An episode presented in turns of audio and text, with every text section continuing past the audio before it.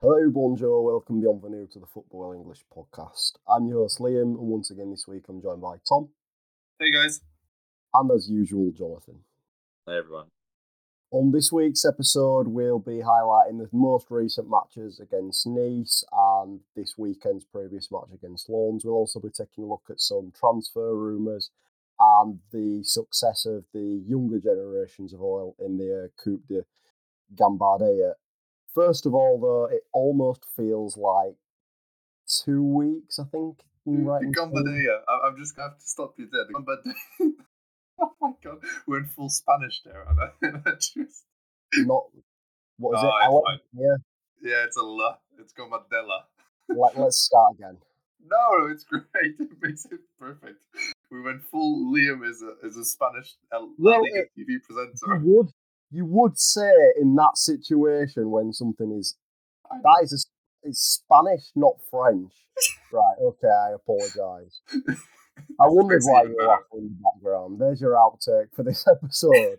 uh, back on track.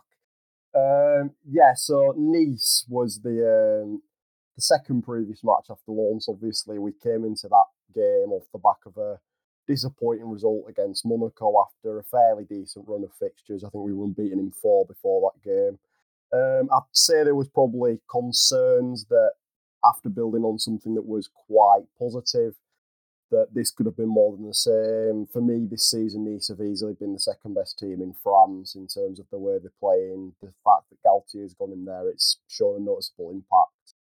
But that didn't mean anything for a while. A 2 0 win, quite convincing. For me, really, I'd probably say that was the best performance of the season so far, and it would be what you'd expect from Bosz tactically. Would you agree in that sense, or is there another performance that comes to your head, Jonathan, that was, I guess, more archetypal of Bosz or was a better OL performance? I think um, I think it was the best performance. I think the other best performance was the first match against Nice. The first 80 minutes was really good. I remember that.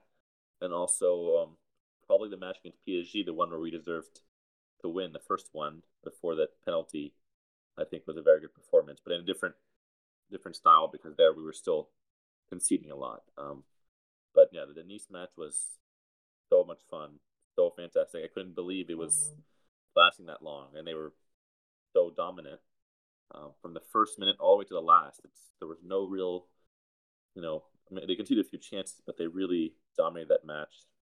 Um, every player was just playing perfectly within the system. They had pressure the entire game. I mean, it could have been a much bigger score. Um, they seem to want to pass the ball into the goal instead of taking chances. They have they're so good technically that they just short pass, short pass, short pass. Um, but yes, it was really encouraging. It showed what OL can do at, at its best.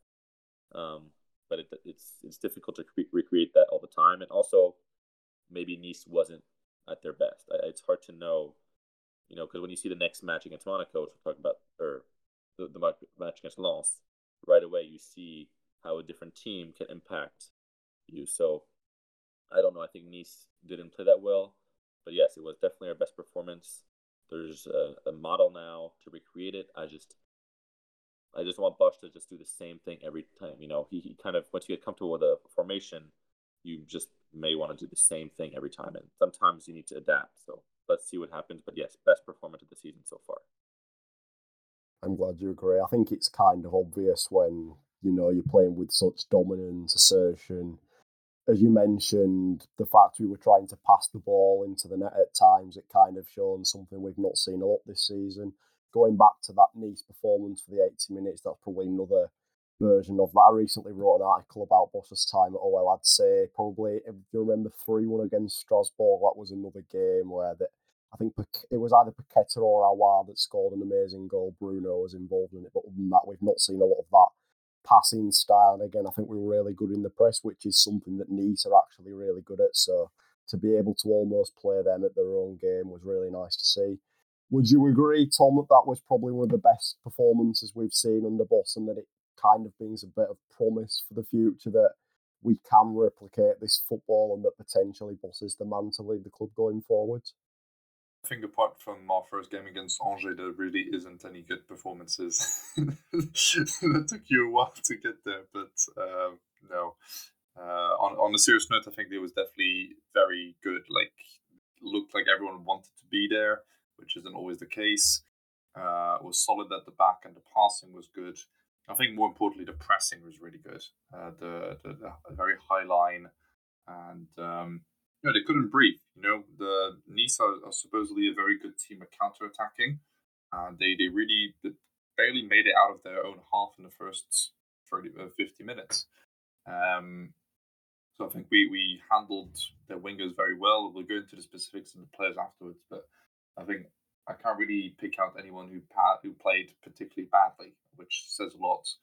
And I think ultimately, as a 90 minutes as a whole, it, it's quite surprising to say that OL actually played pretty much all 90.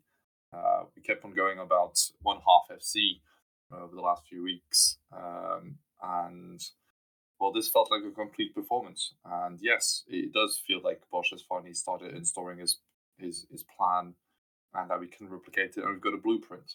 Now we say this, we also know that just after this we'll be talking about Lens and that things weren't anywhere near what we produced against Nice. So is it just a blip or is this a sort of something? I, I don't know, but it was definitely good to, to be able to, to go out on a Saturday night and say, you know what, we won. Uh, and I can rest well and come back on Sunday morning and not be demoralized and really sad that we lost once again. Especially against a very good Nice squad. As you mentioned, I think it's kind of in the same air of re- repetition and consistency. I think you made a good point, Jonathan, that the fact we're not going to be able to play to this standard. This was probably a 9 out of 10 performance when you consider how good Nice have been this season. There was probably a bit of them being off in terms of some of the levels we've seen them reach this season. But in terms of being able to play well for 90 minutes, as you've said, Tom, and the fact that everything seemed to go into I say fashion in terms of things that nothing really felt uncomfortable. We've watched games, in particular at the end against Lens again, we were a little uncomfortable at the back. I think against Nice, it was just controlled, it was calm, and it was really fun to watch. I've not had that much fun watching Lyon for probably probably since the final eight. To be honest, I don't, I can't really say other than that I've had the same excitement or the relaxation maybe not relaxation the word, but the excitement of being able to watch Lyon anyway. Um, in particular, I think there was one man for me that stood out more than anyone else. Ndombele seemed to boss midfield, whether it be moving on the turn, picking out the right passes. Obviously, he got an assist as well. Just in particular, it felt like the performances we saw from him at Lyon, obviously, his time at Spurs has been a bit torrid how impressed were you to see him replicate those performances that we've seen in the past for him, Jonathan? And how good was it to see it in a Lyon shirt as well? It, it was really nice. He, he stepped in, was a technical leader right from the beginning. You know, he's got that special move that he has, that that fake, um, you know, the fountain French, you know, so good. It works every time. He's just really, really special. Um, you know, he, he always the problem with him is his defensive motivation, and he had it then. Um, but also when you consider the replacement he had from Bruno Guimaraes, he brings something different, something more offensive. I know, um, and I think in some matches it's going to be really helpful to have someone who can create like that. So that that was really positive. Um, I hope he can keep it up for the whole season. I hope he stays as motivated. I think this is a great chance for him to play the next 15 matches and and get a real chance to make the French national team again. Um, but it is bittersweet to have a player that you know is leaving, and it's just a short term. It, it, to me feels bittersweet. I want to get carried away. I want to buy his jersey, but really, he's leaving us. It's just a short spell, um, and I do think he's better than when he was when he was at Lyon years ago. So I do think he's improved. I think he's got that confidence now. He knows he's a leader. So I think it's a great loan. Uh, let's just hope that him and Caqueret, who seem to get along great, will keep it on for the rest of the season and, and I don't know, bring us back into the top places. Yeah, I'd agree with you. I think the fact you mentioned that this is a good opportunity to get him back, probably for a short term objective for him of being able to get back into the France squad and then potentially propel himself forwards. The sad thing for us, it's probably unlikely that he's going to stay with us in the long term. I think this is kind of as he saw his first move to Lyon as potentially the opportunity to propel himself to a bigger stage, get his career back on track. I think you look at some of the big teams around Europe, I don't think English football is typically suited to him. Spurs is a bit of a poison chalice anyway, but as a league, it didn't seem to suit his technical qualities. I think if you look elsewhere around Europe, if you touted him to a team, obviously Paris were interested in him. Um, maybe a Real Madrid or particularly somewhere in, I think he'd fit well into Milan as well. Those types of teams, if he could attract himself and propel himself into their transfer recruitment radars, I wouldn't be shocked to see him leave, which is unfortunate, but his performance was excellent. Again, based on this being the best performance from a team perspective, I'd say that's one of the best individual performances this season as well in terms of control, possession, moving play forwards, exactly what we would expect from a Lyon midfielder. So yeah, very nice to see. Um, in terms of people coming back and being among the goals, Karl Toko Ekambi, we probably didn't miss him as much as you would have expected at AFCON, but how good is it, Tom, to actually see him back in Lyon colours, getting among the goals, having an impact? He's really been one of the key players for us this season. So how good is it to have him back? I mean, it's not exactly his hardest goal, but um, you know, it it was good that he was back. Uh, you can see the you know the vertical side of him. He's very direct, speedy. Um, you know, he's not always going to cut inside like Aouar would on that left side, uh, who was also missing for most of the time Toko was away. So that left side was lacking a bit. And, you know, the fact that we had to play with with Emerson as a left winger uh, showed a lot of of why we were missing stuff. So Toko Ekambi definitely is is has been one of our top players this season, and it's it's good to see it back. Um, hopefully, he can keep up the form he had before leaving, also keep the form he had at AFCON, uh, because he was one of Cameroon's standout players. Um, so yeah, no, I'm, excited to see him back. He brings a lot of verticality and uh, similar to what uh, not exactly the same, but similar to what Faivre might bring on the other side. It's just direct football um, rather than just standing around passing. I'm not saying Aouar is a bad winger. I just don't think he's a winger. I think he's more suited in the in the center. And um, you know, if if that's what Bosz wants, is like vertical football and a bit more, you know, direct towards goal, then Toko Ekambi is your man. So hopefully he can uh, bring up the the Europa League man uh, tally into into the league as well, and uh, he'll definitely be essential in Europe when we go back into it in a few weeks' time yeah, getting him back into the the Europa League feeling will be massive for any potential success we have in that competition.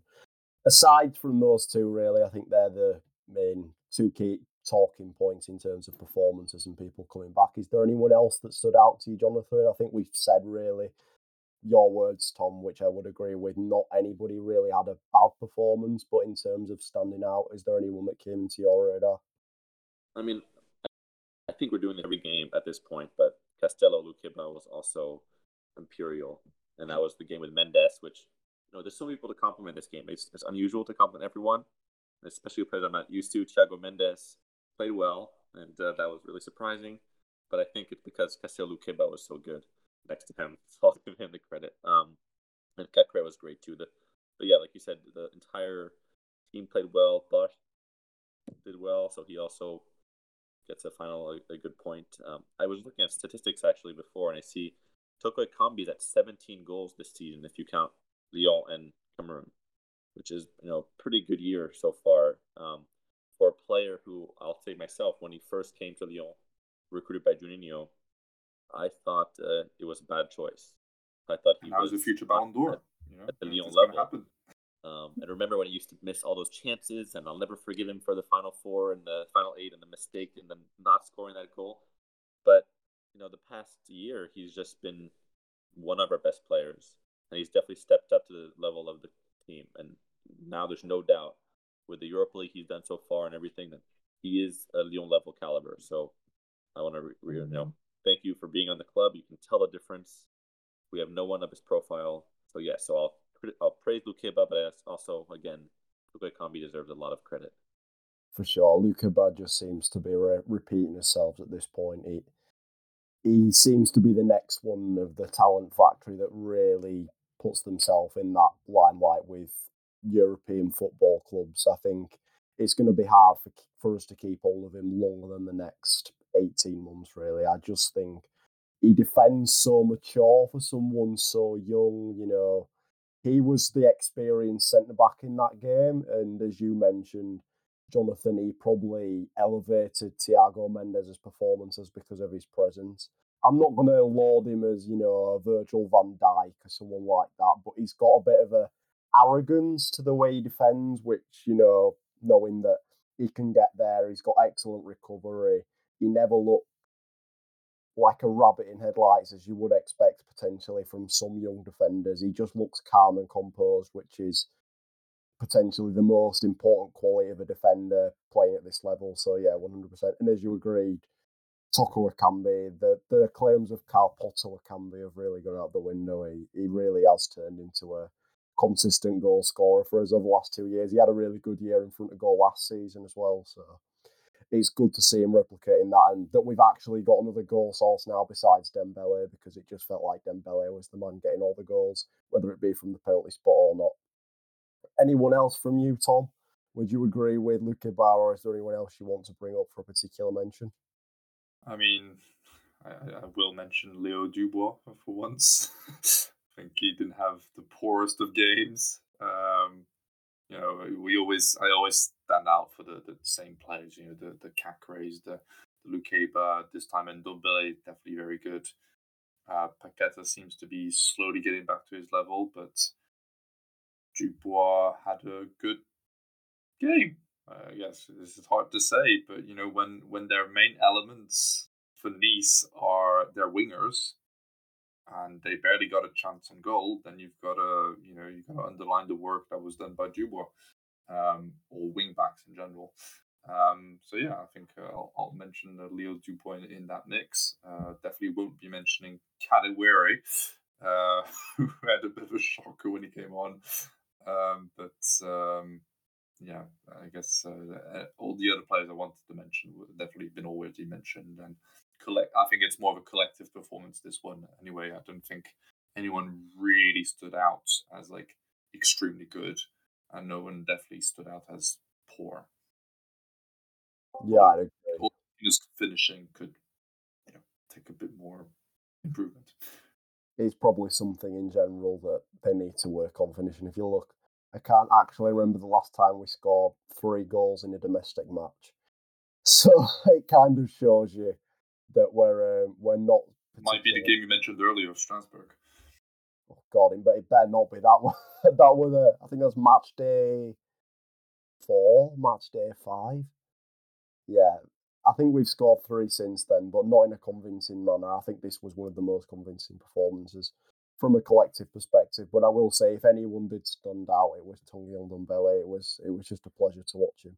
Uh, moving on to the next match, obviously, we spoke about being able to replicate those performances. We were up against another direct rival for European competition, probably more of a closer rival to us. Got it. It's the last time was on the 22nd of September against Troyes on match day seven. There you go. Um, and then before that was Strasbourg. And p- between there, there's been Brøndby and like uh, Spartak. Yeah. Uh, and all that. And I have to say, I've had twice, an all-time bad, uh, bad prediction. I predicted before the season started that we'd score 100 goals.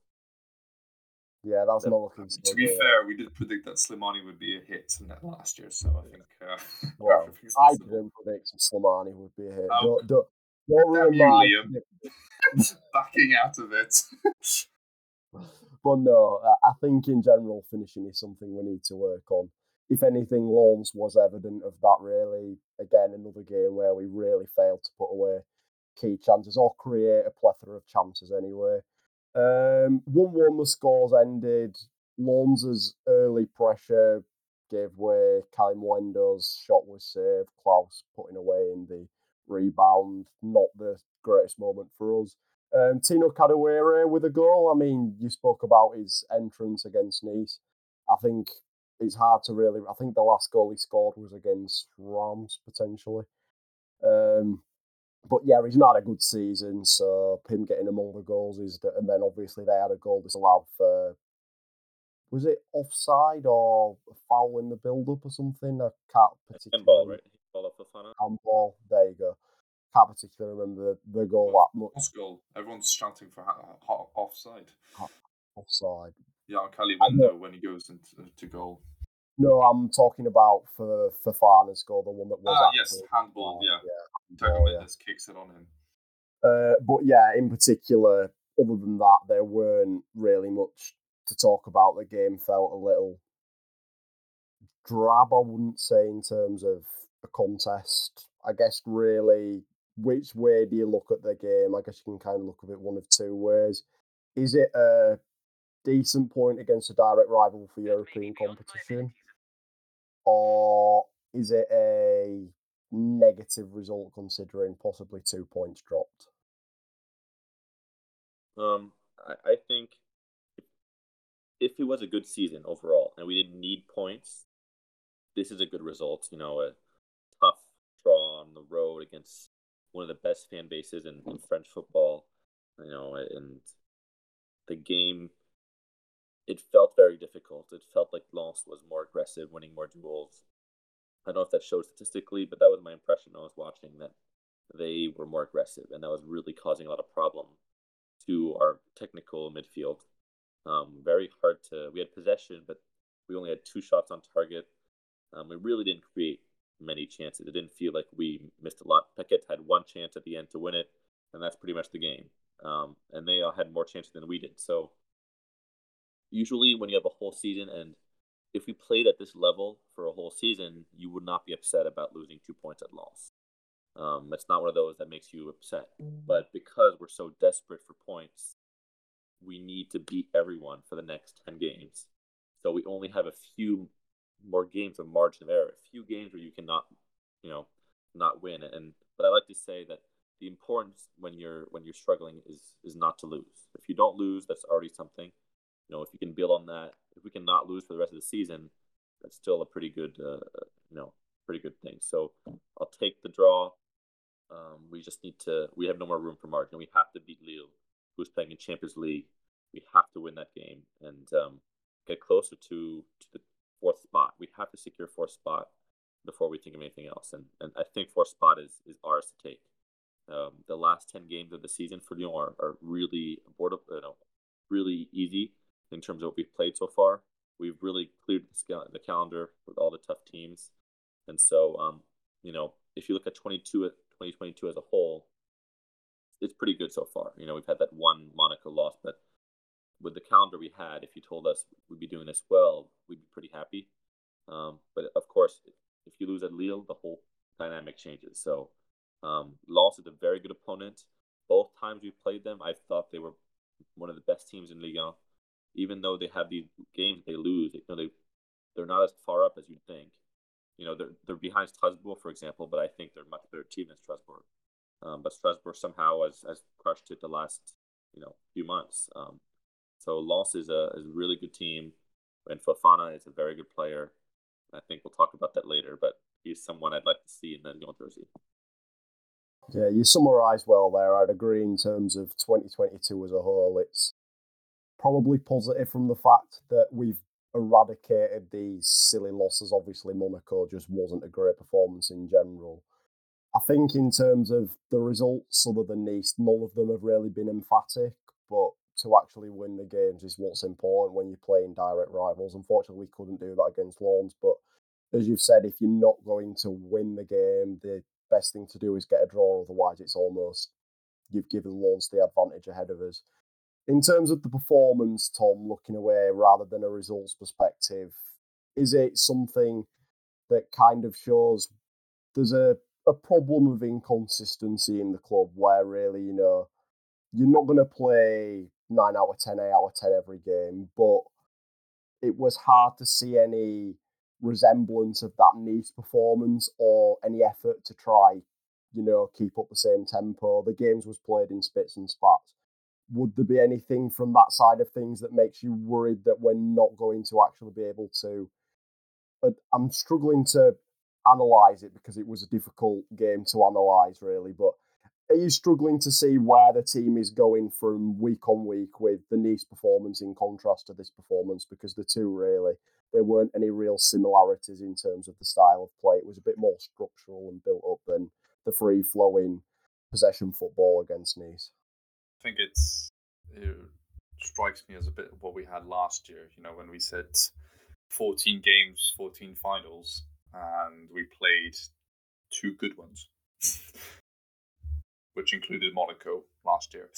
Um, and I remember specifically after that Monaco game, we were like, "Oh, we're gonna make a Champions League. You know, we'll be we're definite to get there." And then we still effed up at the end. So it's it's Lyon. It's in their identity. Like being inconsistent is is us, but also in our identity is usually finishing well seasons, which Rudy Garcia was not good at you know, he showed it with Marseille a few years ago, and definitely showed it with us. Um, usually around this time, Bosz has either self combust or um, has managed to pull something out of the hat. So I'm hoping it's the latter, that we make it all the way to at least the fourth spot. I think that's where we deserve to be, uh, especially seeing our start of 2022. Uh, I will say one last thing on, on points wise. We did gain a point on Marseille which is always there to take. Um, not saying that necessarily Marseille is a team we're supposed to be catching. It's more likely that, well, I mean, Lille's definitely not going to be around. Strasbourg, don't see finishing European, but everything's possible with Strasbourg. Um, so yeah, it's going to be fighting for a lot of those places. You know, the likes of of Lens, of Nice, if Nice, you know, now that people have sort of discovered what their game plan is, you know, if you if you block out the the attacking options and the counter press, then you're going to be able to beat Nice. They don't really have a plan B. And once in our race and our side, we've got everything to fight for. Um, I don't think it's necessarily a case of the fourth place. Fourth place is one for us to lose because we're not even close to there yet, but we're edging closer and I think the inconsistency worries me slightly. Once we have all the players available, uh, we start playing with two proper centre backs, and maybe you know, maybe in a, once in a blue moon, we might start with Gusto on the right right position. Um, but um, yeah, ultimately, I think Faivre and so on will will grow into the club and hopefully make a bit of a bigger impact in, in weeks to come. And who knows, maybe Jeff Van lead will make an appearance in the next five years at the club um, once he comes eventually back from injury. Who we, we don't even know when. But yeah, I, am slightly worried for inconsistency, but I think uh, there is belief that we've shown a blueprint for what we are able to do. So hopefully we can follow that, and especially against smaller teams, uh, we play a bit more like what we did earlier this season. Yeah, replication seems to be the key essentially. I think if we can, that Nice game is, as you said, blueprint is honestly the perfect word. If we can do that, say thirteen more times, we'll we'll probably get Champions League. But doing that is the um, is the problem. I'd say although we didn't lose, so as you mentioned, Lens are probably for me one of the most eye-catching teams to watch. Even when they don't win, they're still in the game. Essentially, that they're not an easy team to beat. They press, they hassle you. There's an obvious identity in terms of play. So I think getting four points off them this season, when they've probably been one of the best teams, almost difficult teams to play in league, and is positive when you look at the two results as a whole. Obviously, we beat them two one beforehand. Um, I guess other than talking about the performance, Tino Kadewere in terms of his goal was the difference maker. I mentioned his performances in general haven't been fantastic this season, but in terms of whether you like looking at player ratings or anything, he got the highest rating on SofaScore. He was given man of the match from that side of things, is it something you would take as a positive that Tino's someone we can look at moving forwards? Or personally, I don't give him the um, the quality to play at this level. But are you of the impression that he's someone that can provide able backup to Dembele after you know producing performances like that? I mean, he scored what one goal in the past year. I mean, it's really not that thrilling. Um, and his goal was not something special he created. It was just a finisher. Um, so no, I, I don't know how he had the best score on SofaScore. He didn't create much. He's just he is a number nine. That's a fact. So of course we only have two strikers on the roster, um, Dembele and Kadewere. So he's going to get some playing time. I just I think we can conclude by now that first season he had, the first six months, complete overperformed, and he's just not a level of of Lyon. You know, he's a good striker. I can see him playing in teams like Valence and, and stuff like that, and, and scoring goals, but he's not a, a level of Lyon. I, I think the club recognizes that. There's just there's no alternative. Um, he's a good guy. He seems to care.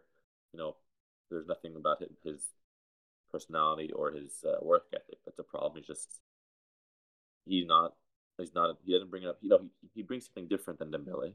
He obviously is a little bit more involved with the play, um, and he can create more. That's why he played a little bit on the wing when it was under Garcia, but he's not a striker for us.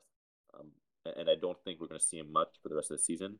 I think Dembele is going to just play all the games and we'll see Kadewere a handful of times, a handful of minutes, and, and, that'll be the end of him, and we'll get rid of him this summer. So, um, important goal. He was in the right place. He just no. I think the perfect example of him was last week when we played um, uh, Nice, and he had that beautiful play with Paqueta, that, all the passing, and Paqueta gave him a perfect ball. I mean, it was like a glorious play, and then he's there, and he just you know, a, a good finishes that easily. He's ahead. He had like two steps ahead of the defender, one on with the goalkeeper. You just pick a side, you shoot, and maybe you score. You know, but he he was lost track. You know, he, he got scared and let the defender come back. You know, that shows that he's just not good. You can't you, you can't have that kind of level.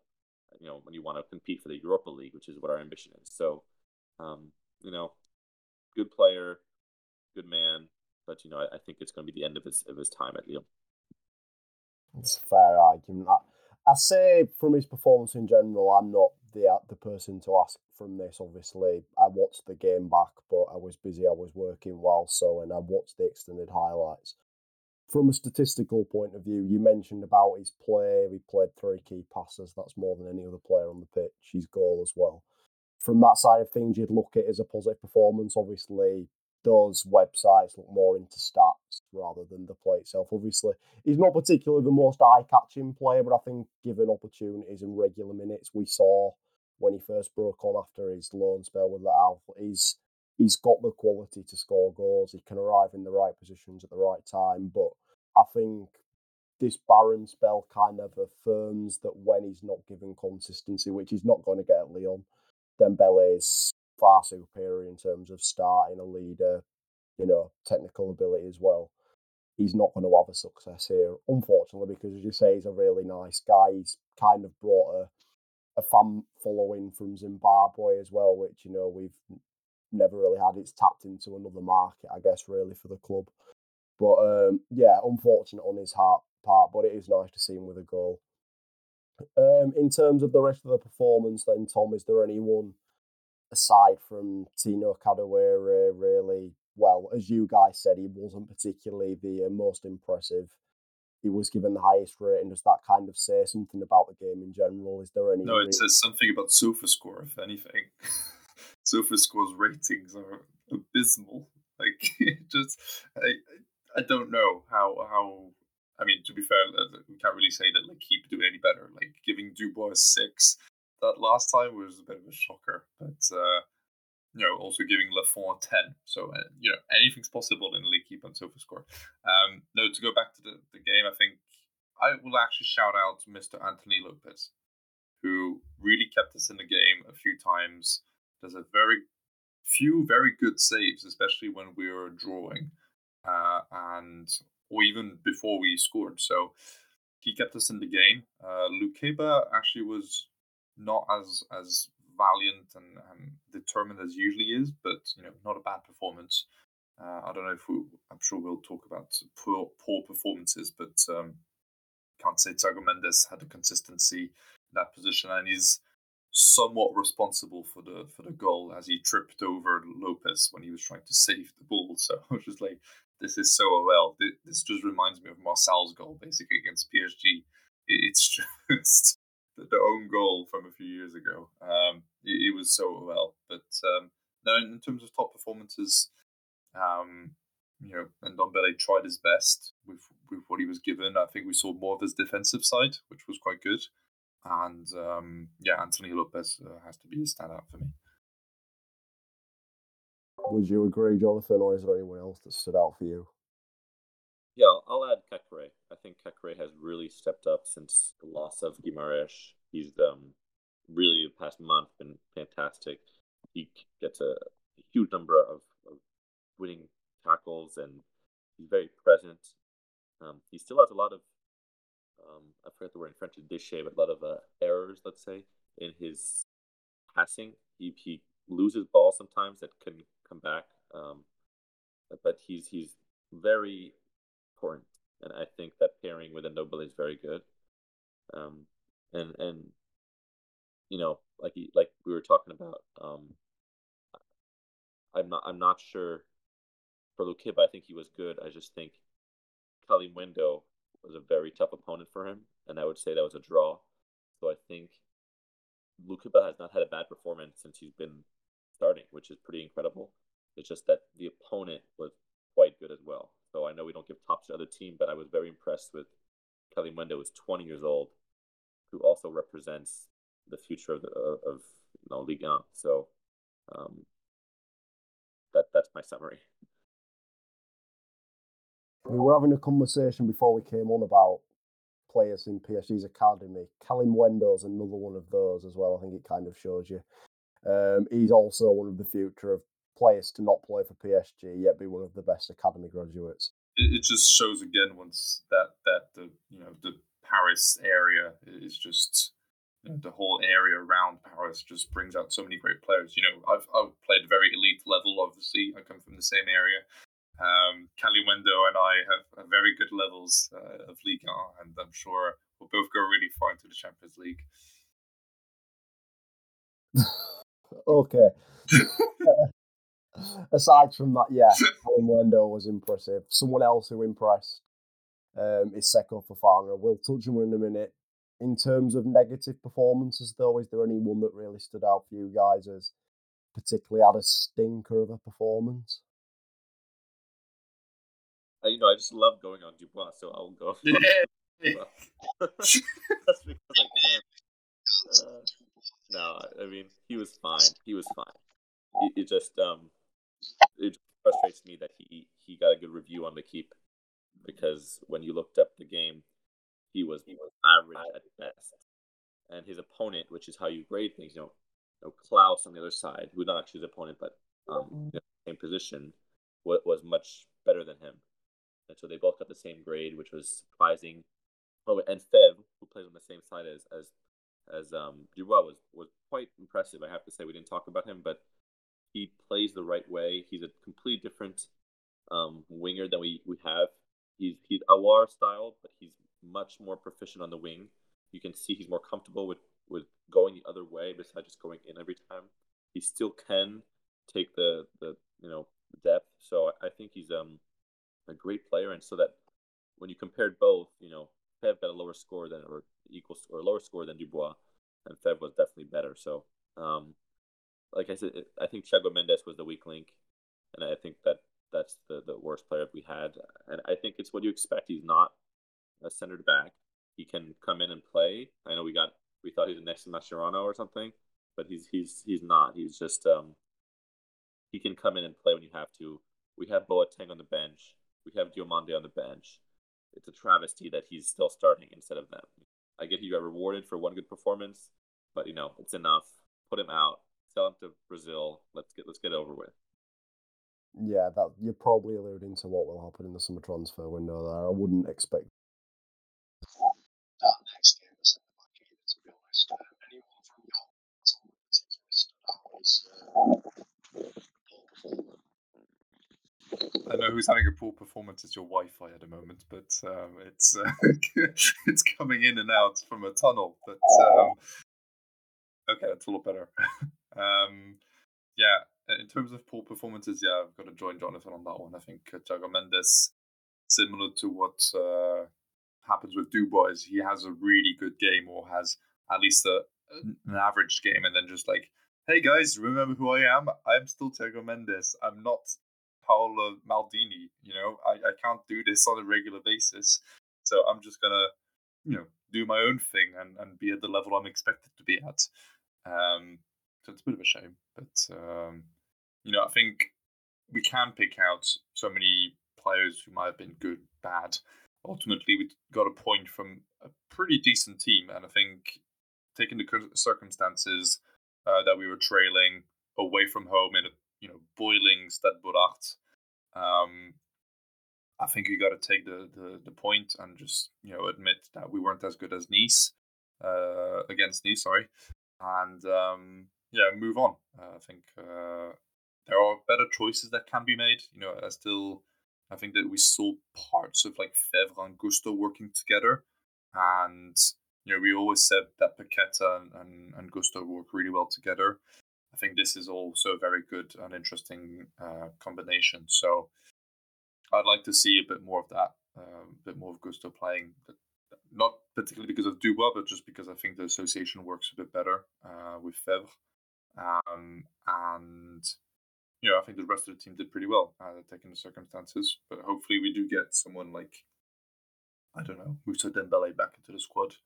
Uh, because when you remember back a few weeks ago when we talked about his performance against Marseille, we thought he'd score in every other game, and now he's he's out injured or suspended. Uh, I can't remember what the reason was this time around, but uh, yeah, he was suspended for that weird yellow card where he kicked someone which he didn't kick. Uh, that's, that's, that's the one. Yeah, that's the one. So um, yeah, um, uh, there's positives um, in this performance that we we showed the character to get back into the game. I also believe that if we are really going to push for Champions League, these are the type of games against rivals that will, yeah, rivals. Yes, losses, technical rival at this time of the season. Um, that we should be winning, but you know we took we took a point, and that's fair enough for me. As you've as we've reaffirmed throughout this section, a point is better than a defeat. I guess that's the only real thing to take from the game. Uh, on to a more positive side of things, I think I say something for all of us that we're excited with the links to a loans player in the form of Seko Fofana. Uh, for context, it's likely on the exit of one of Aouar or Paqueta. It's possible both in the summer, obviously considering contract negotiations, stock being high, etc. But Seko Fofana's stock is extremely high based on his performances over these last two seasons. His transfer market value is somewhere between, I think it's 16.7 million euros. So if you're looking at that, he's probably going to cost somewhere in excess of 20.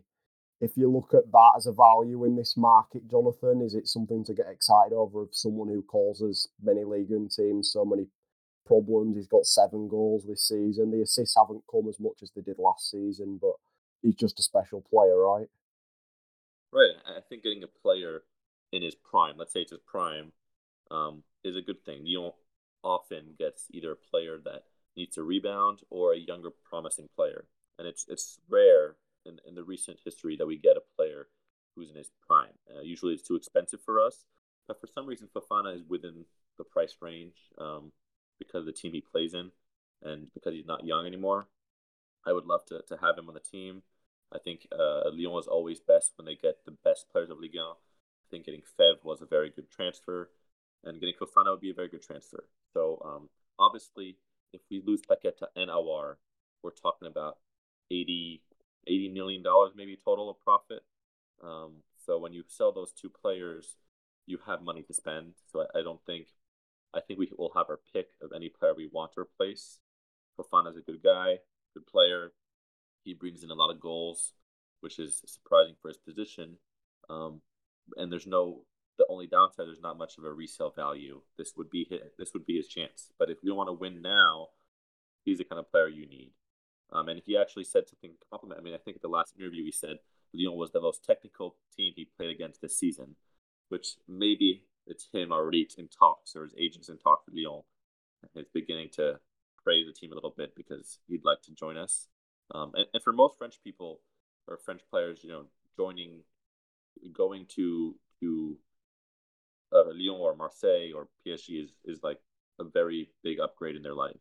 Um, and so I, I think he's excited about staying in France, staying in Ligue 1, and playing in Lyon. So I think it's possible. I also tweeted I love Savanier. I know people think it's impossible because he loves Montpellier so much. But if we could get with the money from Paqueta and Aouar, somehow get both of those players and just overspend and pay whatever you have to, I, I like I would like those that idea. So Fofana is a yes to me, um, even though his his market value is not um, you know we're, we're overpaying for what he is on the market. I'd potentially disagree in terms of overpaying for him. I think somebody who's 26, probably top five players in league and this season in terms of impact performances. If you think back to some of his performances this season, he was really impressive against Paris. He scored late winners to not Lille out of the cup late winners against Saint Etienne in the league as well. You know, in big games, he is that big game player, something we could do with. I think his mentality would be massive for us. And just as a player, he drives play forward. He's great at ball progressing, whether it be goals from distance or arriving late in the box. He adds that too. I think if you look at 26 to 28, he's probably somebody's prime. If you go, he's going to be 27 when we sign him, probably. If you could saying, say, two years' time, and you know he propels himself even further and replicates these performances in Europe, it's not impossible that somebody will take a punt on these older players. The first team that comes to my mind is Barcelona. Um, you know, would pay possibly an extra 10 million on what we pay for him, an extra 15 million on what we pay for him, and you make your profit. I know Lyon like to make profit on players, as we've seen with Bruno recently and Ndombele in the past. But I think we are tagging the right players with Romain Faivre. Um, particularly adding him in as well to the mix seems a good option. In terms of replacing one of Aouar or Paqueta, Tom, do you see it as a like for like replacement or is it a different option in terms of the two players we could potentially be losing?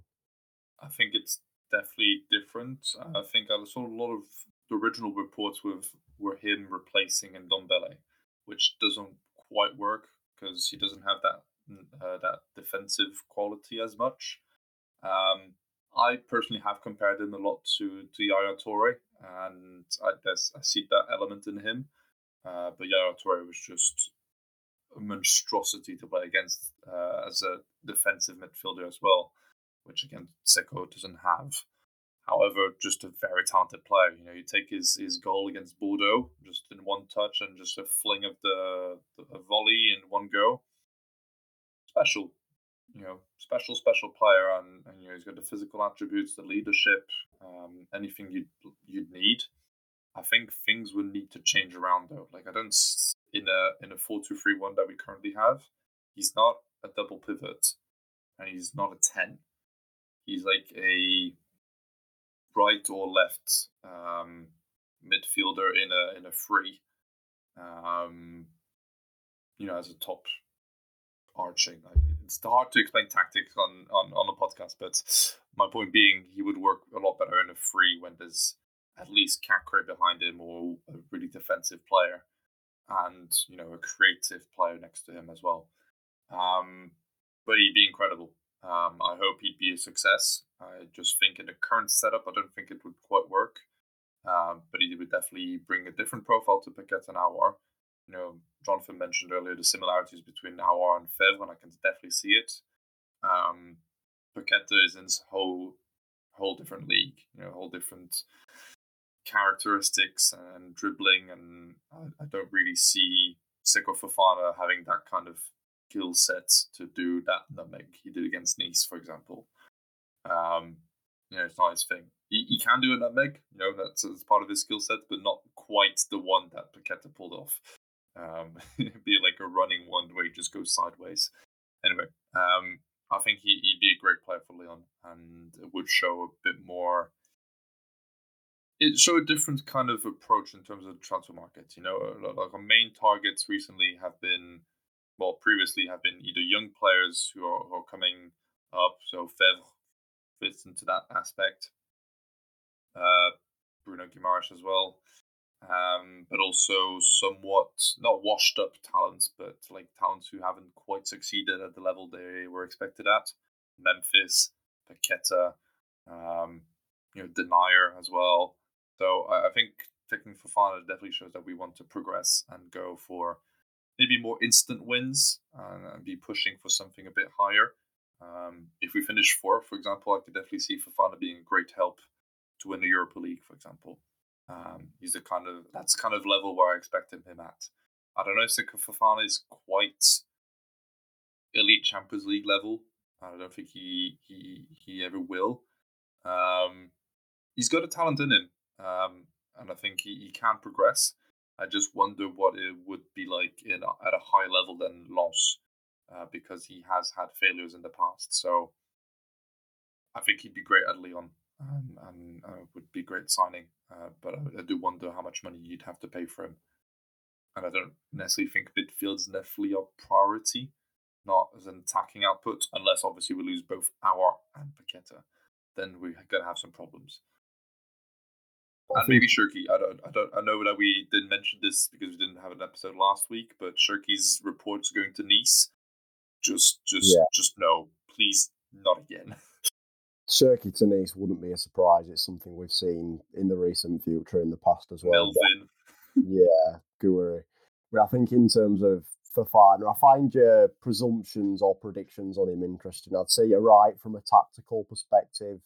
I'd say his best role is an attack-minded number eight in terms of he's the one that brings play forward. He's got a bit of flair in him, probably not to the same level as Paqueta, but in terms of being able to drag things out of nowhere, drive the team up the pitch. He's particularly useful in a counter attacking side, which is what Lens are. So the system does work to his strengths, well, I would say. You're right about his past experiences. I've written about him a little bit recently. Um, he has had experience in the Premier League with Man City, not that he played in the first team. And then he played for Fulham as well, and then he's been to Italy, loan signing from Udinese. I think I'm missing a club in between that as well. But in terms of what he's producing right now, I would say this is the quality that bigger teams look at for somebody that is able to outperform and drag a team. Considering Lens were in League Two two years ago, for him to be the key man that's taken them from newly promoted to European contenders kind of shows that that sort of mentality and quality and leadership qualities that he's got would be something that bigger teams could, um, I guess, benefit from. So I could see him playing in the Champions League with some of the performances we've um, seen this season. In the big games, he doesn't look out of place. He looks in control. He's eye catching, goals, passing, driving teams forward. Lyon could benefit from him, but it would need a tactical change. We couldn't play with him a 4 2 3 1. It'd be suicide with him and Caqueret in midfield. There wouldn't be any control or um, tempo dictation with them two in midfield. Him and Ndombele would probably be the same, but with a if we were to sign a number six and sign him, that'd be perfect because Caqueret on the opposite side would create a really good midfield. But it's interesting to see how that one develops. Savanier, come on. So your so your predict. Let, let's touch on Teji Savanier. I'd agree with you. He's in terms of that level of being able to play in European football not in European football, driving the team forwards. He fits that bill as well. But you're you're suggesting a midfield of Seko Fofana, Teji Savanier, and Maxence Caqueret. Am I right in? You're correct. Yes. Can I understand how that would work? I believe Savanier can play in a six-eight role, just a lower role with uh, Caqueret doing most of the work. and Fofana playing a little bit up. I think in a 4 3 3, it's doable if the whole team presses the way it's supposed to under the Bosz system. It'd be pure Bosz madness. It would And be I would like to pure see it. I Bosz think- madness. If people act like Savanier, yes, he loves the region. He's a very interesting individual, but his contract has not been extended. He doesn't make much money um, compared to what his value is. I think you could offer to quadruple his salary, um, and you know, he you can still get him on the idea that he's never played Champions League football or European football of any kind. So you want one more chance to play European football and, and elevate your career and and make the French national team maybe for one few games just to, to be an international. I think we can we can get him. I really think if we pushed hard and we offered him what he wants, we could get him. Um, so that's just my propaganda. I would love to see him. He's the kind of player we can get. We can afford him, and and I think he's a, he's a, I think he can play a six eight role. I think he can. Um, obviously, Fofana is very offend- attacking. I don't know if they would all work perfectly, um, but you know, I think Savanier would be useful for us. I, think he would start, and we'd figure a way to make him to make him play. I love the passion. I do. I love the passion. I could I could see a relationship developing that I've got for our Teji Savanier played in a Lyon shirt. It's got Mm. it's got that same that air about it. But yeah, I would I I would like to see him play for Lyon with Seko Fofana and Caqueret. I'm not so sure, but I think from an age profile as well, he's probably not someone that they would target. But if they were to target, I wouldn't complain. He would be, I guess, an impact, a different maker in our midfield. But You just keep on recruiting the whole of Ligue 1. You do pure like Bayern Munich of Bundesliga. you get Jonathan Clauss on, on the right back, That's that's what we like buying French players that Yeah. belong. Kalimuendo up front, Kulumwani on the left, Jonathan uh, Blas on the right side. you say it ironically, but That if we could do that, linked to Lyon at some point.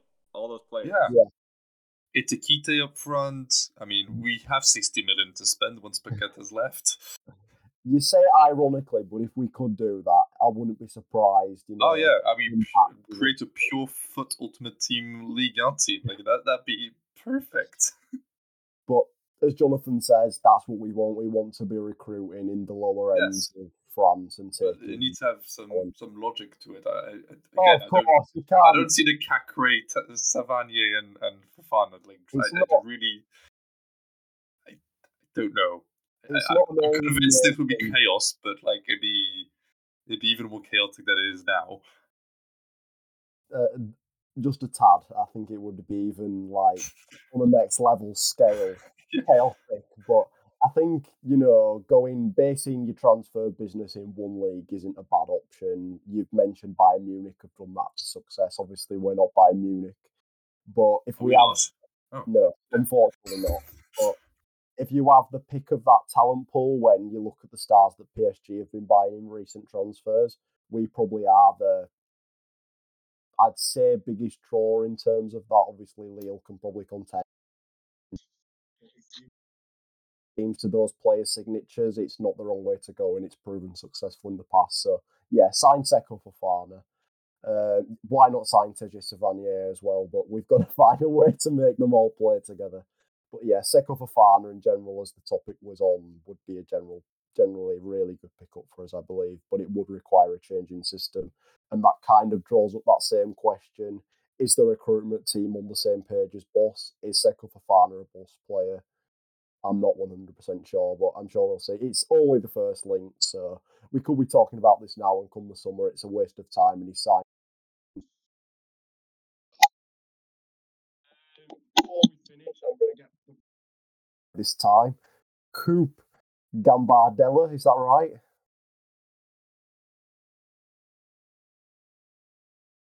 Yeah, you got that right.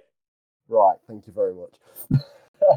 but obviously, we were successful in that competition. The younger, the young lads have, I guess, kind of asserted themselves. Is it the last eight now? The the way you guys Quarterfinals, yes. in France, it's one eight for one sixteen for one four. it, it just it Quarterfinals. confuses. The quarterfinals. Quarterfinals. Uh, we beat Cane Louison. Canet Roussillon. I, Canet Roussillon. My- there. who So very neighboring club to Marseille, where uh, allegedly another Marseille fan was had a few troubles with the the Lyon supporters that were there.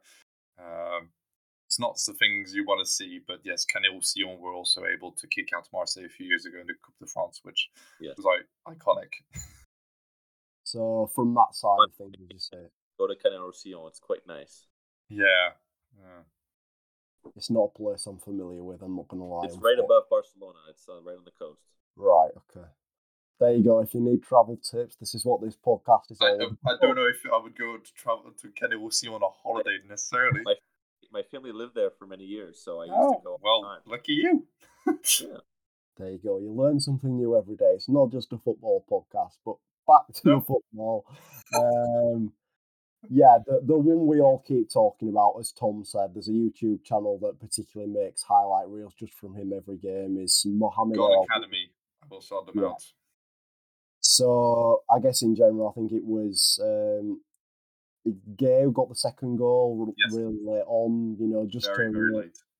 the atmosphere in the ground as well. You know, to have those people in the stands supporting the young team. I've lucky enough to have been to one of the under 21s games. Just people there. It's it's different to the big um, For sure. occasions in League or the Europa League or the Champions League. It's nice to see. Obviously, as a football club, youth is ingrained in our DNA, our identity, but because it's not to the same level, but to see, I think, what nearly a thousand people in the stand watching them win a big game is nice to see. You guys have watched the highlights or potentially watched the game more so than I have, I guess, really. From that side of things, let's talk about Mohamed El Arouche. I'll come to you on that one, Tom, and then I'll come to you on the performance, Jonathan. But what what can we expect really? He's spoken about a lot. I know scouted football, something that me and you were really interested in. Wrote a piece about him in there. Is it two handbooks ago now in particular? But the fact he's really been able to show this on a bigger occasion than with more fans watching. What can we expect going forwards from possibly the next? You know, he's the fan favourite for me coming through the academy. Yeah, definitely a fan favorite. I think uh, there's definitely that. Uh, maybe not quite the hype that Cherki had, but he's definitely he's got a lot of people looking at him. Uh, he's obviously now the, the captain of the the, the under 19 side. Plays as a 10. Um, I I think it goes similar build to, to Nabil Fekir rather than than Cherki, uh, but you know in that that style of, of picking up the ball and just driving forwards. Um, doesn't necessarily do extra skills and, and tricks and so on.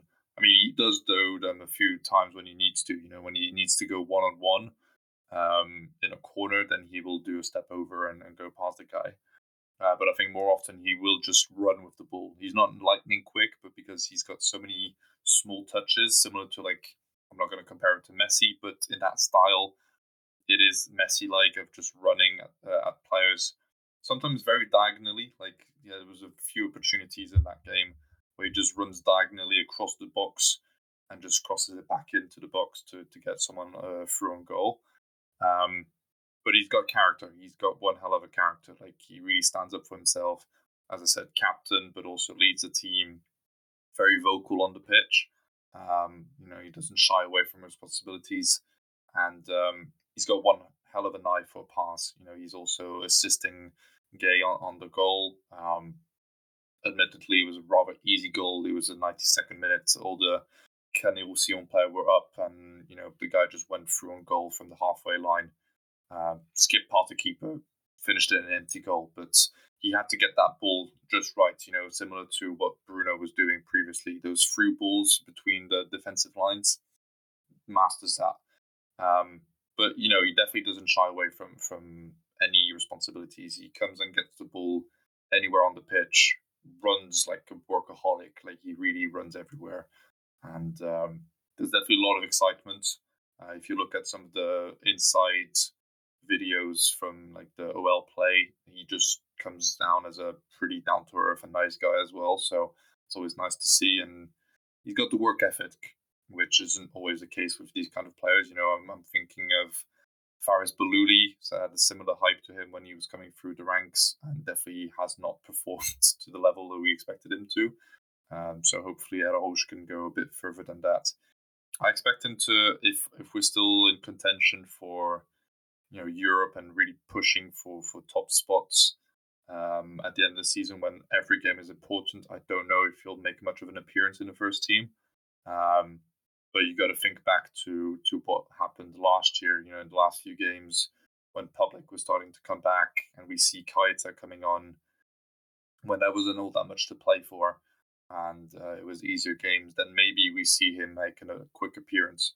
But we don't exactly have the cup anymore to play in, and as we've just mentioned, he's got the Gambardella to play in, so the club might prioritize him spending a few extra weeks or months in the lower divisions of the club rather than be pushed too early into the top division. But uh, there's definitely a lot to look out for, and I think um, depending on who leaves this summer, you could definitely get a few more opportunities next year. Uh, I'm thinking particularly if someone like Cherki leaves, he's the like for like replacement, although slightly different profiles. It's nice to know that, you know, with Cherki in the team, with Habib Keita in the team, with Gusto in the team, with uh, Lukeba in the team, with Flo da Silva getting glimpses in the team, that there's more to come from. So, yeah, good summary for us there, Tom. I would recommend watching the highlights, taking a look at the videos. There's lots of clips and highlight reels for him playing for the academy on YouTube, um, which is where I've got most of my viewing for him from. So, a really exciting player. In terms of the performance, Jonathan, I don't know if you were able to watch the game in particular, but I know you've watched the under 19s, the younger age groups before how does this kind of go stead for us in the future that these younger players are being able to play to? I think it's the last day of a, in particular, what would be the FA Youth Cup in the UK, which is kind of held as essentially the pinnacle of domestic youth football. To be able to play to these levels in these competitions, how positive that to see for the future. Yeah, I mean, the, the Gambardella is something that Lyon has been chasing for many years, even though the talent level, the individual talent is, is quite good. Um, it's always different between building a team that can play together and just individual talent. I mean, when you watch uh, the, the younger generations, you see a lot of individual skills, people who can uh, get, you know, individually get by anyone, a lot of athleticism. Um, but the problem is, you know, as a team, do they play well together? I don't know how much time they have to play together. Um, definitely that Elarouche stands out as the leader uh, of the team. Although I have concerns that he's not physically, athletically ready yet for the pros. I think a target for him would even just be integrating the practice of the, of the Lyon, the pro group. He hasn't even had one single pro group appearance in the, in, you know, on a bench. So I think he's not ready for the season. In the preseason, even we'll see if he even gets to play. Last preseason, he really didn't get much. He only got a few minutes here and there. Um, but as a performance, Lyon is one of the favorites now for the trophy. Monaco was a big favorite, and, and we beat them in the penalty kicks uh, the round before. Um, a, a, few other big teams have gone out, um, and so I, I, think this is a chance for Lyon to, to, to win it. The Gambardella would be would be nice for the club.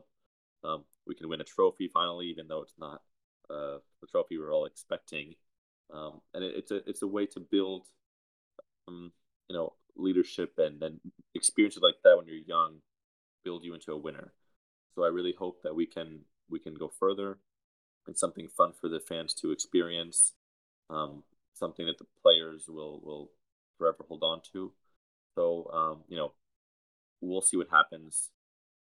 It's a very different league, under under 21s and under 19, because the goal is just progression of the players. It's not really winning tournaments, um, but it, it's always nice. For sure. I think even for a club, as you've mentioned, that staples its future and success on its academy to be able to have that recognised with an esteemed domestic competition would be valuable. Hopefully, they can go even further and win it. I'm sure it'll be something we'll continue to update on as the podcast goes on. Um, has anyone got anything else to add? I think we've covered everything there. Anything in particular raising, burning inside you? burning inside us. That's a good. That's a good word. Um, I, I wanted to have some predictions for the the Lille game. Um, yeah. For, for next week. Obviously, they play in London we're recording Monday night, so they play in London tomorrow night against Chelsea. Um, so they're going to put their everything into there. Uh, I don't expect Lille as a growing club to just go with their B team in the Champions League. So I expect them to uh, be a bit worn out, and I don't think the, the, the team has been rolling very well recently. Obviously, the the main component of this weekend's game was basically the president and manager of Metz fighting, and that's the only best part of the of the game this weekend. So things haven't been great for Lille recently, but uh, it's one of our bogey teams over the last decade, I think. So uh, I'd be interested to see what you go for. I think I'm going to go for a very short win, so like a a one 0 or two one.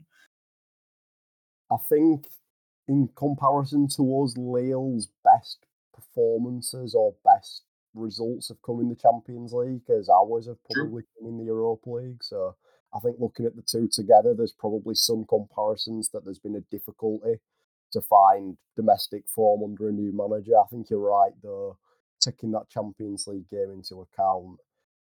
I'd say it's unlikely that we won't win that game, just taking into account fatigue, as you mentioned this weekend. I think it was a goalless draw with Metz, not particularly the greatest result for them. So if we can capitalise on their inconsistencies and build some consistency of our own, I'd go for a 2 0 win. I could see it being quite convincing, not replicating that Nice performance, but we actually play to a decent level and get deserved three points. What about you, Jonathan? Are you going to make it a trio of wins, or are you going to um, put a dagger in there and play devil's advocate? It's hard, you know. I'm not. We're not objective at all. Of course, I think Lyon is going to win, and we're going to win. I would say two to one would be a good score. You know, you have to think that they're playing in Champions League and they're going to be exhausted, but that doesn't. You know, these are all pros, and sometimes you just don't see that really. I'd like to think that we're a week to prepare, but it really is going to be a toss up. Lille is a very good team. I think they're better than they are in the ranking. Also, I think they're top six teams in the in France right now. So they also desperately need this, um, and I think they have a good chance against Chelsea. I, I, think it could be a you know a low scoring affair if they can come out with a draw, 0-0 something like that. That would be really good for them, and they've been better in Champions League than you would expect. So um, let's just uh, hope for France that they do well and that they tire themselves out. Uh, 90 minutes of a grueling battle, and then we get to take them, you know, at, at home. Thanks everyone for um, for joining us this week. Um, don't forget to you know subscribe to well subscribe to our YouTube channel uh, to follow our our Twitter account. Keep on listening. Keep on sharing.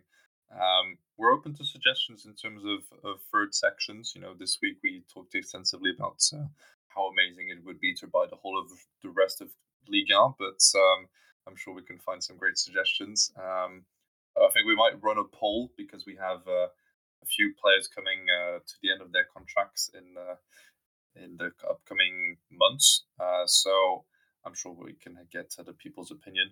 Uh, Jonathan, thanks for coming once again, and uh, and we will speak to you all very soon. Thanks. Goodbye, guys.